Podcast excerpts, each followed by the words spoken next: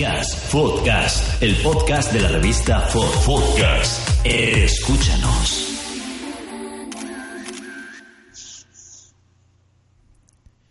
Hola, ¿qué tal? Bienvenidos a Podcast, el podcast de la revista FOD. Hoy es el programa número 60. Yo soy Fran Palmero. Y pues nada, bienvenidos a este programa de fotografía, de entrevistas, de consejos, de tutoriales, de todo lo que tiene que ver un poco con la fotografía. ¿Y por qué hacemos esto? Pues sinceramente, pues porque somos unos enfermos de la fotografía, unos locos, no tiene otra explicación, la verdad. Eh, pues nada, en el programa de hoy vamos a lo que vamos a hacer es eh, explicaros algunas dudas, eh, comentaros algunas dudas que nos han ido llegando eh, a, a Pablo Gil, que lo tenemos por aquí. Hola Pablo, ¿qué tal? ¿Cómo estás? Muy buenos días, ¿cómo estáis? Muy bien, hombre. Pues nada, lo que decíamos, vamos a comentarle estas dudas que nos habéis ido mm, haciendo llegar a, a- Pablo sobre temas de iluminación, sobre todo. Y, y nada, hoy va a ser un programa cortito, mm, dedicado exclusivamente a, a esto, a las dudas que nos habéis eh, hecho llegar, para que queden claras, para que Pablo la pueda explicar bien. Y, y nada más, y esperemos que, que nos hagáis llegar todas vuestras consultas, ya sean referentes a iluminación o a cacharreo para Pablo, a, a tema de retoque básico, como estuvimos hablando la semana pasada con, con Fernando, o temas de, de fotografía en el cine, a temas de composición con, para Fran Nieto y a temas de, de fotografía creativa para, para África Villén. Eh, y nada, pues eh, simplemente eh, os, quería, os quería recordar que, que, bueno, que como siempre, estamos en Facebook, estamos en Instagram, en Twitter, en todos sitios estamos por ahí metidos.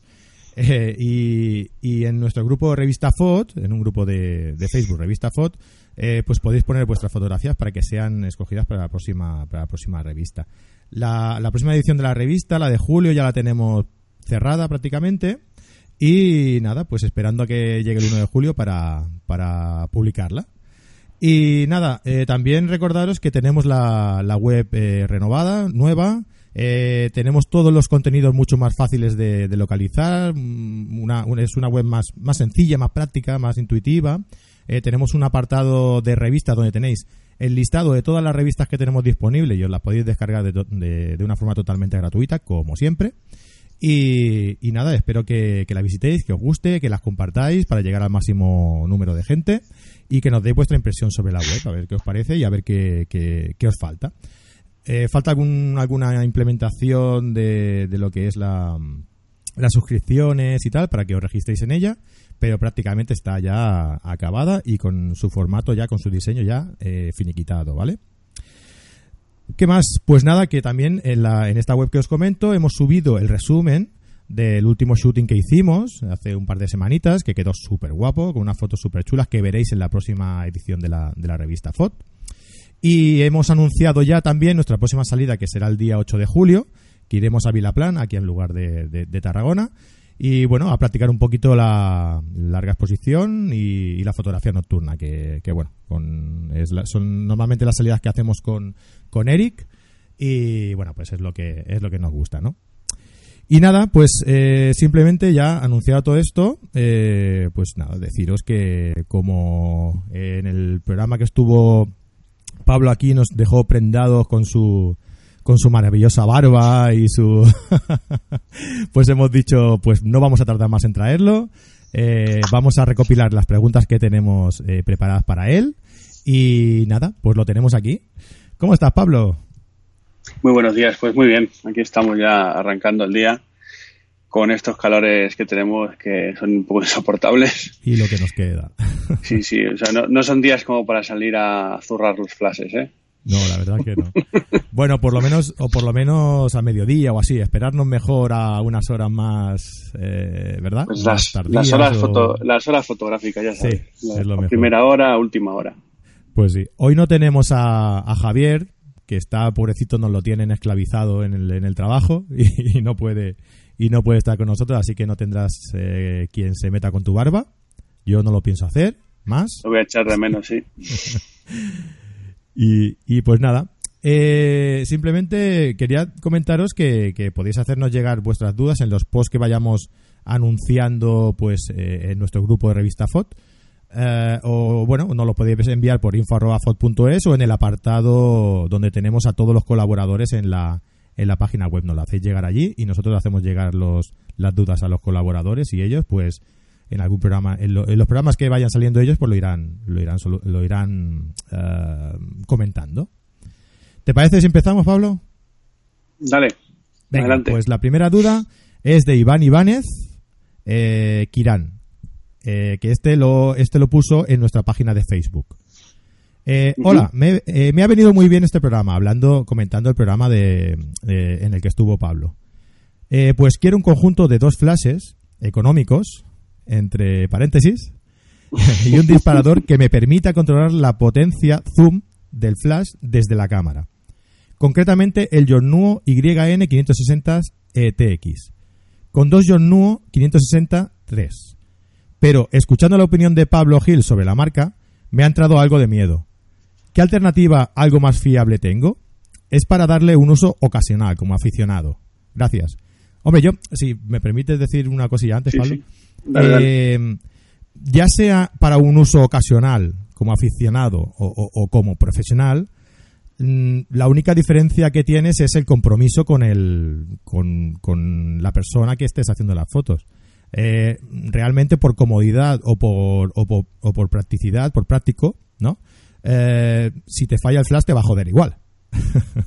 si te falla el disparador y, tienes en ese momento la foto, ¿no? Y llegas a casa, descargas la, tarjeta y ves que, esa foto que ha salido oscura porque no se ha disparado el flash por, causa de, de lo que hablabas tú en el programa, eh, de falta de sincronización o de lo que sea, eh, no se te dispara y ves que esa foto era la foto, porque la ves, está superpuesta, pero la ves, pues sea profesional o sea eh, como aficionado, pues jode un poco, ¿verdad? Sí, sí, es una, una pena porque muchas veces Murphy actúa y, justo la foto que tú querías va y, sale subexpuesta porque a lo mejor una de las unidades no, no disparó, no se sincronizó.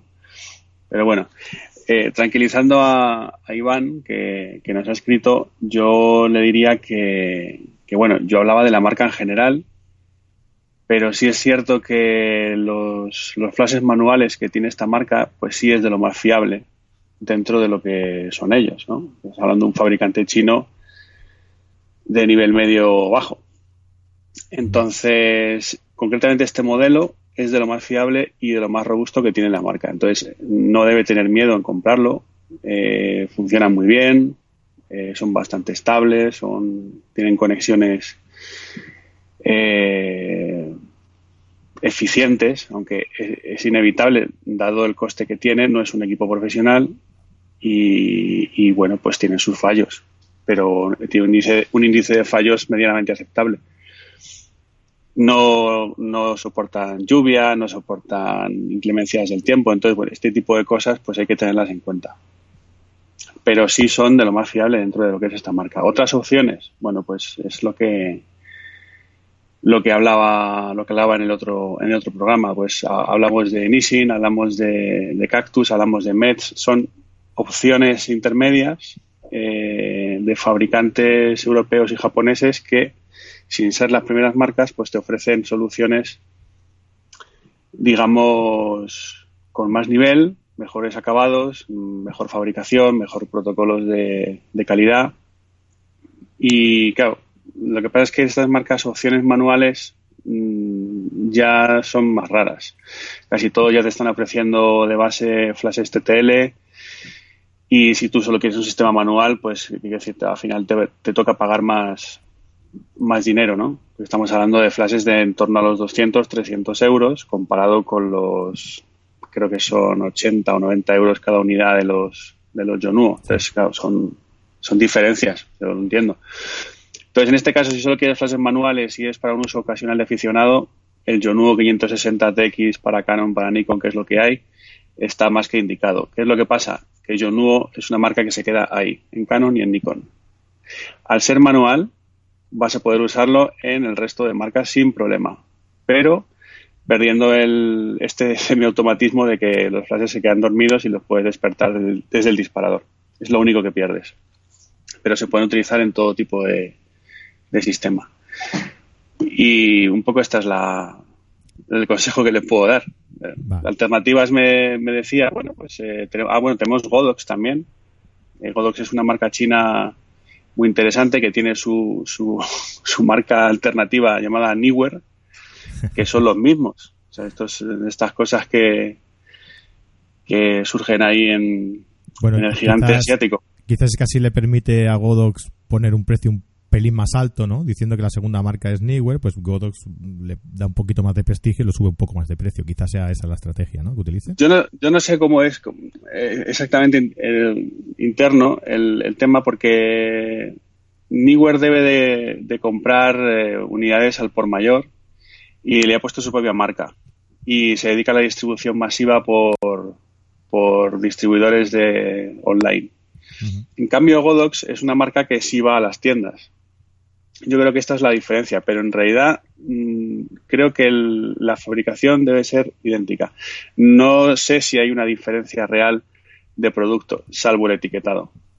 ¿Vale? Porque a, a veces surgen marcas que, bueno, pues pasan protocolos de calidad inferiores y dicen, bueno, pues esto le ponemos la marca B y lo vendemos más barato Claro. y sale. Pero yo creo que este, este no es el caso. Entonces, pero no, no estoy seguro. O sea, podría ser el mismo aparato. Entonces, si tú lo ves Newer o Godox, eh, te va a costar un 15% más barato, pero claro, distribución desde China, eh, distribución paralela, no está importado, no estás pagando IVAs, que a lo mejor ahí está la diferencia de precio. Y por supuesto, no tienes ninguna garantía. Esto es fundamental. La- a la hora de, de estar seguro de comprar un equipo, es que yo no me lo planteo. O sea, comprar en tienda española sí o sí, con IVA, con factura.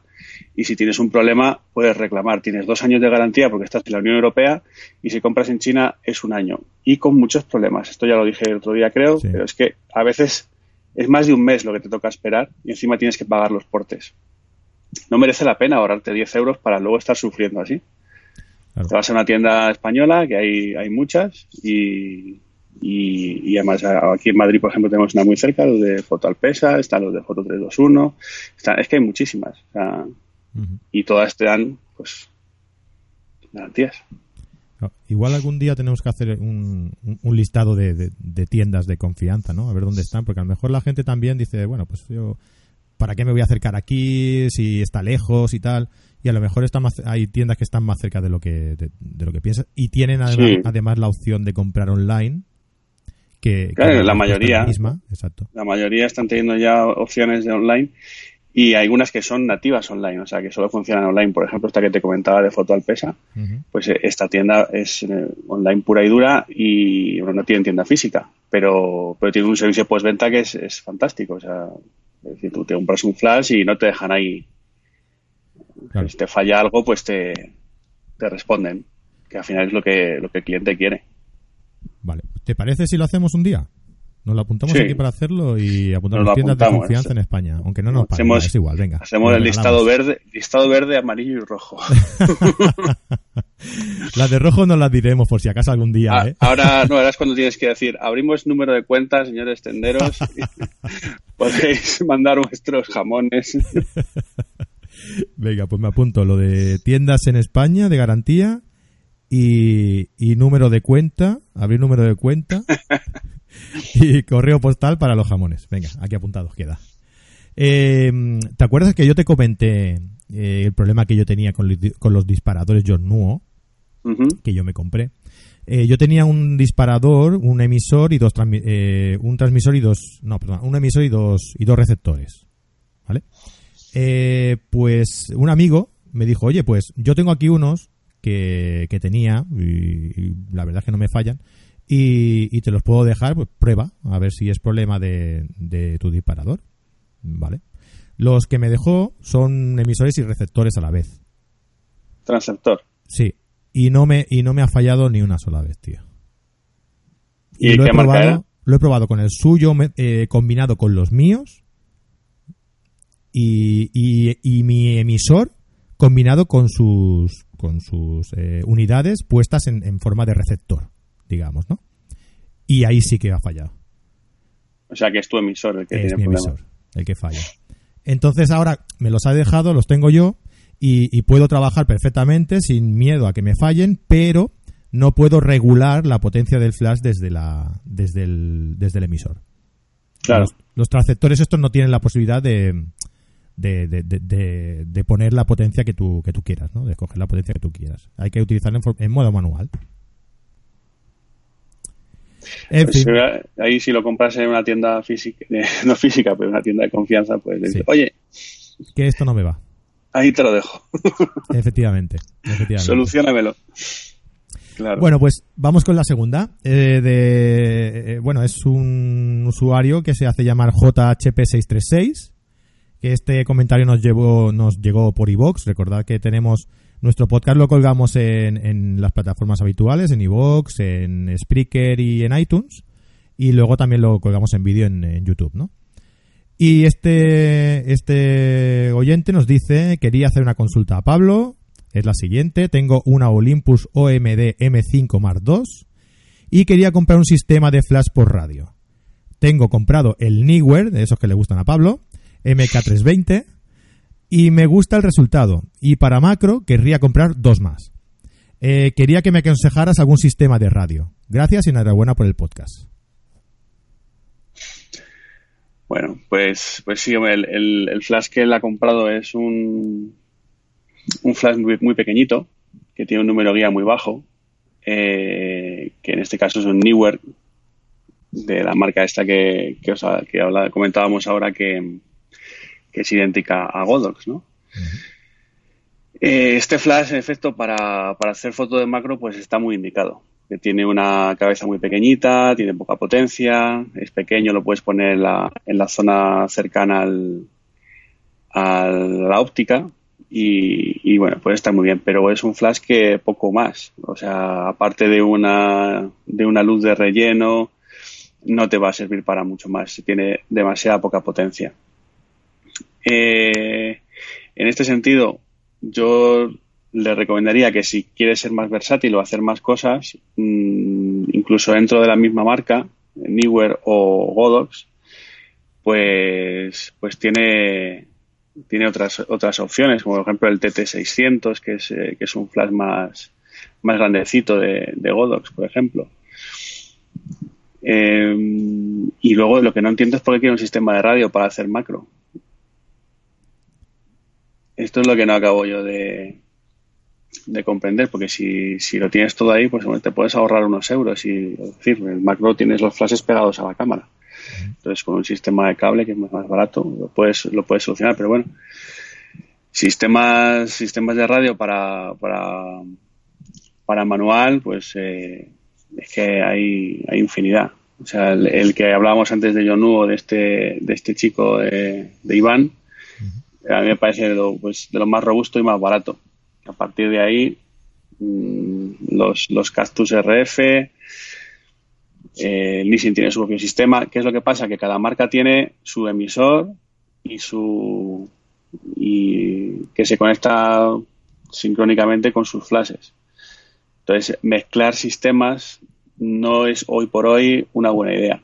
Aunque hay algunos que sí se pueden, sobre todo Yonuo, que es muy compatible, sus emisores con, con algún que otro flash. Pero en principio sí que te sí que es bueno que estés dentro de la propia marca, que tengas un sistema cerrado, que tengas tu flash de una marca y tu disparador de una marca. Es un poco la recomendación que le, que le haría. ¿Y Pero todos estos, los Cactus, los Nissin, demás, funcionan bien con la con Olympus? El, con Olympus. Claro, porque él dice que tiene una, una Olympus Claro. OMD M5. Siempre que sea manual, siempre que sea manual le va a funcionar sin ningún problema. Luego Olympus con TTL, eh, los que están trabajando ahora mismo son Nissin. Sí que tienen versión de Olympus eh, con, con todos los juguetes, como quien dice. Y bueno, Profoto. Pero esto Sí, ya es otro. esto ya es otro. O sea, Profoto vale para cualquier para cualquier respuesta, ¿no? No, es que, mira, es que me, me- ha venido a la memoria porque mañana vamos a, vamos a hacer una presentación aquí en Madrid con, con Profoto y, y Olympus, eh, presentando precisamente el disparador TTL con HSS y, y bueno, que es un sistema ba- bastante complejo. Entonces, me gusta ver que hay marcas que, que se están, que están apostando por, por otras que no sean las típicas de Canon y Nikon, ¿no? Que, que es que al final, por ejemplo, yo creo que es el pecado de Yonuo. Yonuo es que es Canon Nikon, ya está y es un poco aburrido, que hay, hay mucho más allá que Canon y Nikon. Claro. Y marcas como Nissin, por ejemplo, pues eh, o Metz están, apostando mucho con, con estos otros sistemas. Sí, poco a poco irán, bueno, al, al abrir el abanico, al, al dar más opciones, eh, pues poco a poco tienen, es, eh, irán copando toda esa cota de mercado que, por ejemplo, John Nuo no Mm. lo está haciendo, ¿no? Y entonces, eso luego con el Sí, tiempo... De hecho, los, eh, el, el otro problema que tienen los Juno es que son muy grandes, precisamente por lo mismo, porque Sí. no tienen la necesidad de adaptar sus flashes, aparte de los problemas de calor y, y overhead que, que- que tienen. Pero no tienen necesidad de adaptar sus flashes a- en, un tamaño más pequeño porque como van directamente destinados a DSLR, pues no tienen esta necesidad. Claro. En cambio, eh, marcas como Nissin, como Metz, pues sí que están, sí que están reduciendo tamaños de las unidades y, y bueno, pues están, yo creo que adecuando mucho lo que es la ergonomía, que es, eh, que es fundamental. Pues sí, la verdad es que sí. Vale, Porque pues, imagínate que le pones tú un, un transceptor de estos o un emisor a, a la Olympus y, y casi que es eh, uno de marca John y casi que es igual que la que la cámara, ¿no? De, de grande. No, claro, sí. práctico. O, le pones el flash encima de cámara, es que son, También. son, son unos bichos gigantescos y la, la cámara se te cae hacia... Sí. Te compras una, una cámara de estas sin espejo para ir más y le pones un, un adaptador y le pones el 70-200. Bueno, si le pones una buena una óptica grande todavía queda un poco más disimular el flash, pero Sí, sí. pero imagínate con un pancake ahí el, flash gigante. Vale, y ya la última, que es Román Gutiérrez, que Román Gutiérrez yo diría que es el que te ha escrito directamente a ti, ¿verdad? Sí, Pues Este le ha escrito escribió- directamente a, a Pablo. Eh, bueno, y nos pregunta, hace poco tiempo que me he pasado a la sin espejo, como muchos otros, y estoy sopesando la compra de un sistema de flashes de mano. Antes tenía una Canon 6D y un 580 X2, un John Nuo, ¿no? Me imagino. No, un, pero un- su- un supongo Canon que será el Canon, sí, Canon. el original. con TTL. Ahora mismo me gustaría un sistema barato de flashes eh, inalámbricos que pueda usar fuera de cámara con TTL y que no sean muy grandes. Oí en el pasado podcast sobre flashes que Nissin era una opción. ¿Me lo recomendarías? Mi nuevo equipo es una Sony A72 con el 2470 F4. Muchas gracias por vuestro podcast. Vale, pues yo le diría a Román que con su nueva 7.2 lo más indicado eh, en este caso es apostar por estos flashes rocidos, sobre todo si lo va a utilizar en- encima de encima de la cámara puesto en la zapata, pues lo suyo es utilizar o los i40 de Nissin, eh, que son TTL, o los M400 de Metz, que son prácticamente idénticos, tienen un tamaño muy similar. Lo digo porque esos tienen un número guía un poquito más grande que el que veíamos antes de, de J.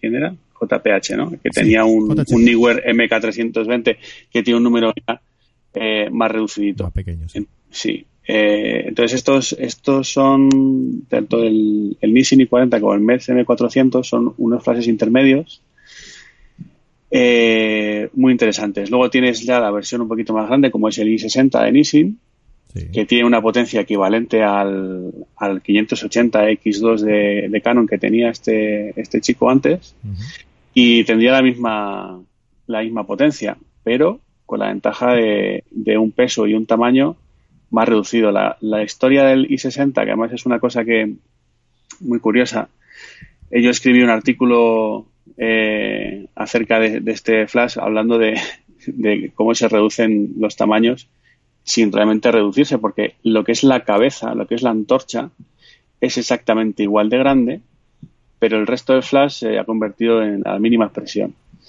Eh, de alguna manera es casi como la caja de las cuatro pilas, la pantalla y la, y el, y la antorcha, o sea, y, y, la- y el enganche de la zapata. Entonces uno, uno se pregunta, ¿dónde está la electrónica? Porque no, no cabe. Claro, luego es, es normal que estos flashes pues sí sufren de, De calentamiento. de, de calentamiento. Entonces, eh, tienen una velocidad de reciclado más lenta, precisamente para proteger eh, la electrónica. O sea, a lo mejor tardan 2-3 segundos en reciclar. En cambio, los Yonuo, pues te pueden tardar un segundo. ¿Qué pasa? Que luego coges las pilas y, y se te agujerea la mano de, Es verdad. del calor que, que tienes ahí. No, eso es horrible. Pero la ventaja que tiene el i60 es que también es un sistema que le puedes conectar una batería externa para acelerar el, e incrementar el rendimiento y, se pueden utilizar con buenos resultados. Esto en pequeño tamaño. Si solo quiere potencia, bueno, pues tienes los DI700, por ejemplo, de Nissin, el DI700A, que, que, todos estos, la ventaja que tienen es que dentro tienen ya el, receptor de radiofrecuencia incluido, incluido. No tienes que comprar eh, el accesorio ni nada, simplemente es tu emisor que pones en cámara y el flash ya adentro tiene el, emisor de, el receptor de datos, perdón. Entonces eso es una ventaja porque pues te ahorras historias, te ahorras meter más pilas, te ahorras eh, que si engrana, que si conecta, que si dónde está el problema. Para mí son todo ventajas. Yo recomendaría este el sistema Nissin, por ejemplo, me parece muy adecuado. Y aparte que es lo que te digo, son también sistemas multiplataforma o multisistema. ¿Por qué?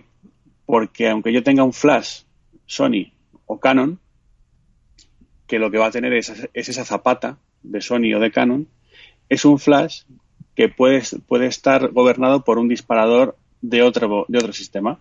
Es decir, tú haces un shooting entre, entre varios fotógrafos o, una queda típica, o sea, este tipo de, actuaciones que, se hacen. Y pues si cada uno tenéis flashes de, distinto sistema, da lo mismo. Un solo, de, un solo disparador remoto puede gobernarlos a, todos. Es como el Señor de los Anillos. Pero qué, momento friki, vale. Eh, sí, y, esto es la única desventaja es que tienes que eh, configurar el disparador eh, para. Perdón, tienes que configurar el flash para que obedezca a ese disparador. Entonces no, es algo automático, que esto sería sería genial, pero no, no es así. Claro, no, es que de repente obedezca a, a, cualquier emisor que haya por ahí, no. O sea, tienes que hacer un, un, un enlace entre el disparador y el, y el flash sincronizarlos de alguna forma, ¿no? Exacto, sí, para que, de alguna manera, para que solo obedezca ese disparador y, no se vuelva loco, a lo mejor hay tres disparadores diferentes y entonces pues, a lo mejor obedecería a todos y eso es un, lío, ¿no? Pero bueno, sería simplemente que si estamos haciendo un shooting, por ejemplo, y yo he acabado, pues el que viene detrás busca el el sistema, lo enlaza, lo... lo, sí, eh, eh, en este caso te vas al flash y le, lo apagas, le das dos botoncitos, lo enciendes, entonces se, pone en parpadeo y, con el emisor ya lo enlazas y ya está. Pues genial, tú, fíjate. Y si no, pues como siempre, cambiamos el emisor y sigue el siguiente, ya está. Exactamente. Bueno, aquí lo que te digo es que aprovechas, por ejemplo, si hay tres y uno tiene Sony, otro Canon y otro Nikon, los tres los puedes usar con cada uno de los disparadores, bien sea de Canon, de Nikon o de Sony, claro. a la vez. Está genial, está genial, sí, sí. Eh, sí que tiene una ventaja. Esto, esto está muy bien. Eh, Román nos comentaba que mm, eh, que los que el sistema que buscaba de flashes inalámbricos que puede usar fuera de cámara, ¿no? Es, lo mismo, ¿no? Es el, mismo sistema que estamos hablando. El utilizarlo fuera de cámara es, eh, claro, alaba el tamaño por eso, para utilizarlo encima de cámara, supongo. Eh, entonces, por esto lo de que sean más pequeños y compactos, por ergonomía. Y lo de sacarlo fuera de cámara son los emisores inalámbricos, estos de radiofrecuencia. Ahora casi todos son de radiofrecuencia. Yo me acuerdo hace solo seis años o siete años, los de radiofrecuencia eran una rareza. Y casi todos eran por emisión de infrarrojos, pues tenían montones de problemas, claro porque en la plena luz del sol, pues la comunicación era mala. Y, o si, no estaba encarado, ¿no? Estaba un poquito. Claro, si no estaba encarado, o, si había cualquier tipo de, de, obstáculo, pues no se veía nada. La radiofrecuencia lo que te ahorra es estos problemas y te, y te pues puedes disparar flashes que están al otro lado de una pared o dentro de un bolso, o etcétera. Genial. Pues nada, de momento no tenemos ninguna ninguna más. Os invito a todos a, si tenéis cualquier otra duda eh, que os haya quedado sin solucionar o, bueno o otra otra duda independiente a estas, pues ya sabéis, eh, nuestro grupo de Facebook Revista Foto o, en la página web o en enviándonos un mail a info.fot.es, pues nos lo hacéis llegar y, le, y, se la hacemos llegar a Pablo. Sí, has comentado antes, Pablo? Dime, dime, perdona. No, que iba a tener una cuña que también se puede medir a uno de mis talleres. espera, espera, espera, que a eso yo, yo ahora. Me has comentado antes eh, que, que mañana, jueves 14, si no me equivoco, ¿verdad? Mañana, no, mañana es 15. 15. Eh, mañana, jueves 15 de junio, tienes una, una presentación con Profoto y con Olympus, si no me equivoco, ¿no? Sí. Pues mañana. Explícanos un poquillo a ver de qué va. Mañana 15, eh, bueno, ya, está el cupo completo, pero, pero bueno, es interesante porque podréis ver las fotos y se trata, se trata de demostrar cómo una alianza entre dos marcas eh, consigue que, que, las cosas funcionen. ¿no? Eh, Profoto es una marca de flashes que se ha preocupado de darle cobertura a distintos sistemas de cámaras. Eh, aparte de Canon y Nikon, pues luego fue Sony, luego fue, luego ha sido Olympus. Esperamos que en el futuro también se una al carro Fuji. Eh, quién sabe, porque Fuji también tiene sus políticas muy particulares con respecto a su sistema TTL. Ya vimos como con Nissin jugó una mala pasada a, a según qué, usuarios, porque capó el sistema TTL ah. y fue cosa de Fuji. Entonces, eh, en un principio se había prometido eh, full compatibilidad y, luego no, no fue no, fue así no sé ahora mismo si ya se ha solucionado o, no pero pero por ahí andaba la cosa. Entonces también claro esto es una cosa de dos o sea tienen que querer dos partes unos tienen que licenciar su sistema TTL para que porque al fin y al cabo estamos hablando de lenguajes de programación y de protocolos de comunicación eso no, es más. Entonces, bueno, lo de pues el, lo del jueves presentamos este sistema de, de disparo con TTL, ráfaga, sistema de alta velocidad HSS. Y claro, como Olympus tiene una cámara que es eh, un espectáculo, la M1 Mark II, que tiene una ráfaga en obturador mecánico de 15 fotogramas y en obturador electrónico de hasta 60, pero claro, en, obturador electrónico 60 el flash eh, produciría un ataque epiléptico al más pintado. Entonces, eso lo tienen como cortado, ¿no?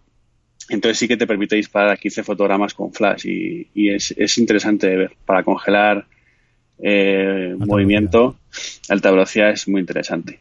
Y luego el día 23 eh, tendremos un taller de flash de mano, ya que hablamos de flash de mano, que es lo que, lo que nos ocupa hoy. Pues tenemos aquí en Madrid, que lo haremos en Bajada Onda, un taller de flash de mano, eh, que es una tarde y un día. Para quien quiera ampliar conocimientos, está, está invitado, es muy baratito, nada de abusos de precios, ya sabéis.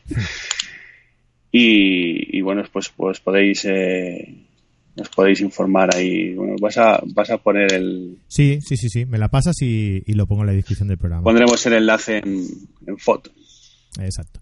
¿Qué te iba a decir? Eh, ¿Vuestros talleres de, de, estos de flash de mano son, eh, que son bastante prácticos o tienen mucha teoría? ¿Cómo, cómo lo montas? Son, son muy prácticos. El, ese un viernes por la tarde se hace una entrada con un par de horas máximo de conceptos teóricos en los que vamos intercalando eh, algunas prácticas porque arrancamos pues para entender un poco cómo se comporta el flash, cómo se equivoca el flash y cómo tú tienes que, corregirle. Entonces hacemos pequeñas prácticas eh, de andar por casa, como quien dice, que las podrías hacer en cualquier sitio y que luego tú en tu casa puedes repetir sin ningún problema. A pesar que ibas a decir que la puedes hacer hasta tú, hasta yo. Seguro que tú lo haces muy bien, hombre.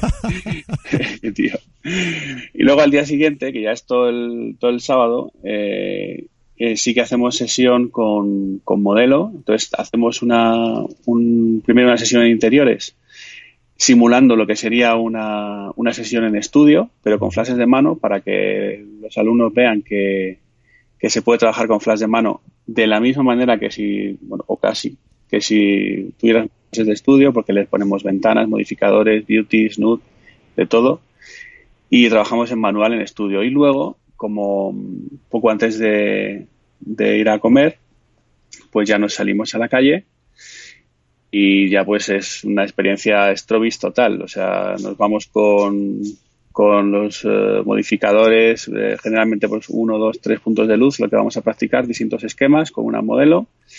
Y luego, pues eh, a medida que van pasando las horas por la tarde, habremos practicado el contraluz, habremos practicado la alta velocidad, cómo, cómo ganarle la partida al sol en lo posible y luego vamos, a medida que el sol va bajando, pues eh, vamos haciendo una noche americana también, por ejemplo, y, y, eh, practicamos la puesta de sol y cómo mezclar luz flash con luz ambiente.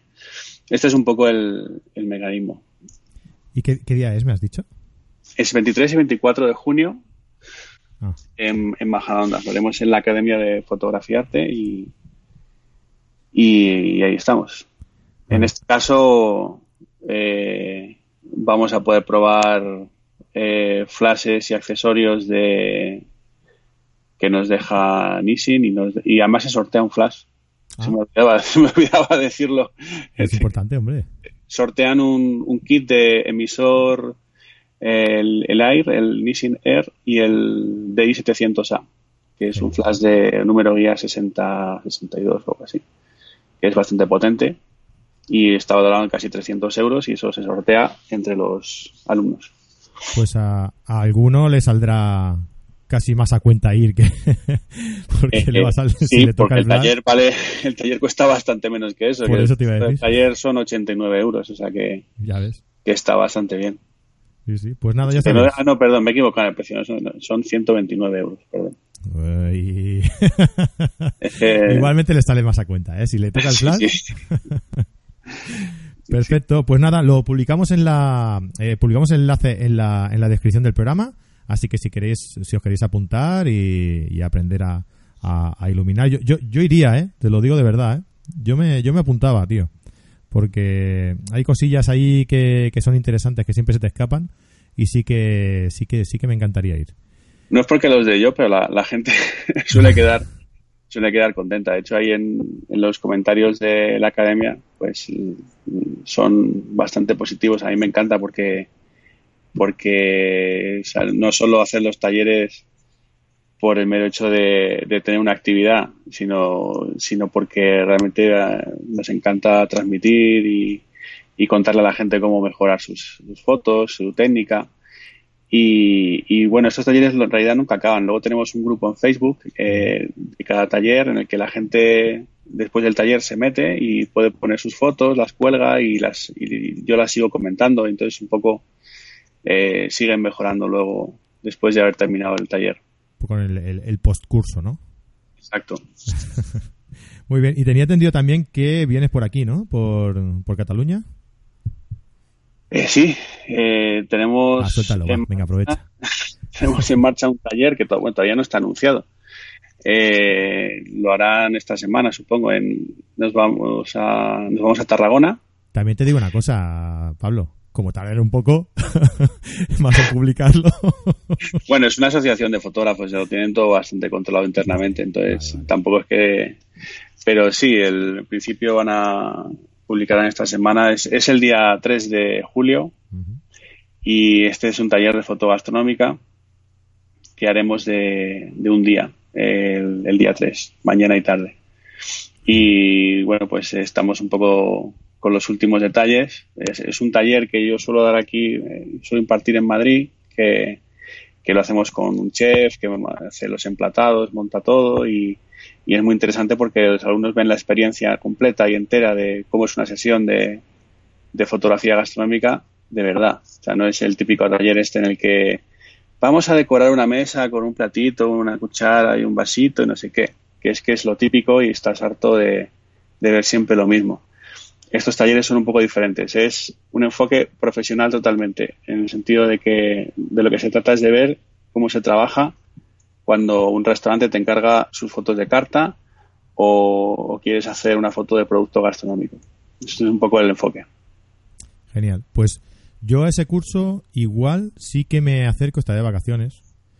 Sí que me acerco, me acercaré al final seguramente del curso.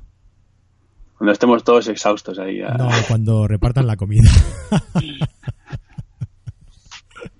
Es, está bien visto. Lo, ah. lo, que no sé, lo que no sé si no sé si se podrá comer porque ya sabes que en fotografía gastronómica sí, ya, ya, ya. a veces lo que estás fotografiando producto, producto. Estás fotografiando mm. un producto. Sí, sí, si no quieres chupar laca y, y cosas extrañas, mejor no. Pues entonces igual me pasa al principio, ¿eh? Muy bien. Muy bien, Pablo. Pues nada, eh, si tienes alguna actividad más, aprovecha, ¿eh? Ahora que... No, ya, ya por lo que es el, próximo, las próximas tres semanas o así es, es lo que... Bueno, sí, puedes descansar un poquito también. Tengo, mm. eh, os aconsejo que veáis un artículo que colgó Pablo en, creo que es en la, en la web de, de Javier, en Fuki Experience, sobre si se puede comer, digamos, ¿no? Si, si, se puede, si se puede vivir de la fotografía de, de cocina, en el que lo, en el que describe muy bien, ¿no? Cómo está, cómo está la situación actual, ¿no? Panorama, sí. Es, es un artículo que, bueno, ahí tengo algún comentario pendiente de contestar. ya sabes que como vivimos en, en cierta libertad, pues la gente se opina, está muy bien. Pues bueno, pues el, el, artículo no pretendía ser una, una, queja ni un lamento, era un poco un retrato de... Una descripción de, la situación. Sí, es como está la situación y, y, bueno, pues un poco manifestar que hay cierta injusticia en cómo se, en cómo se trata en, general las artes en este país. Entonces, eh, pues luego hay quien considera que el hacer una fotografía de un plato no tiene nada que ver con el arte ni, ni con una actividad creativa.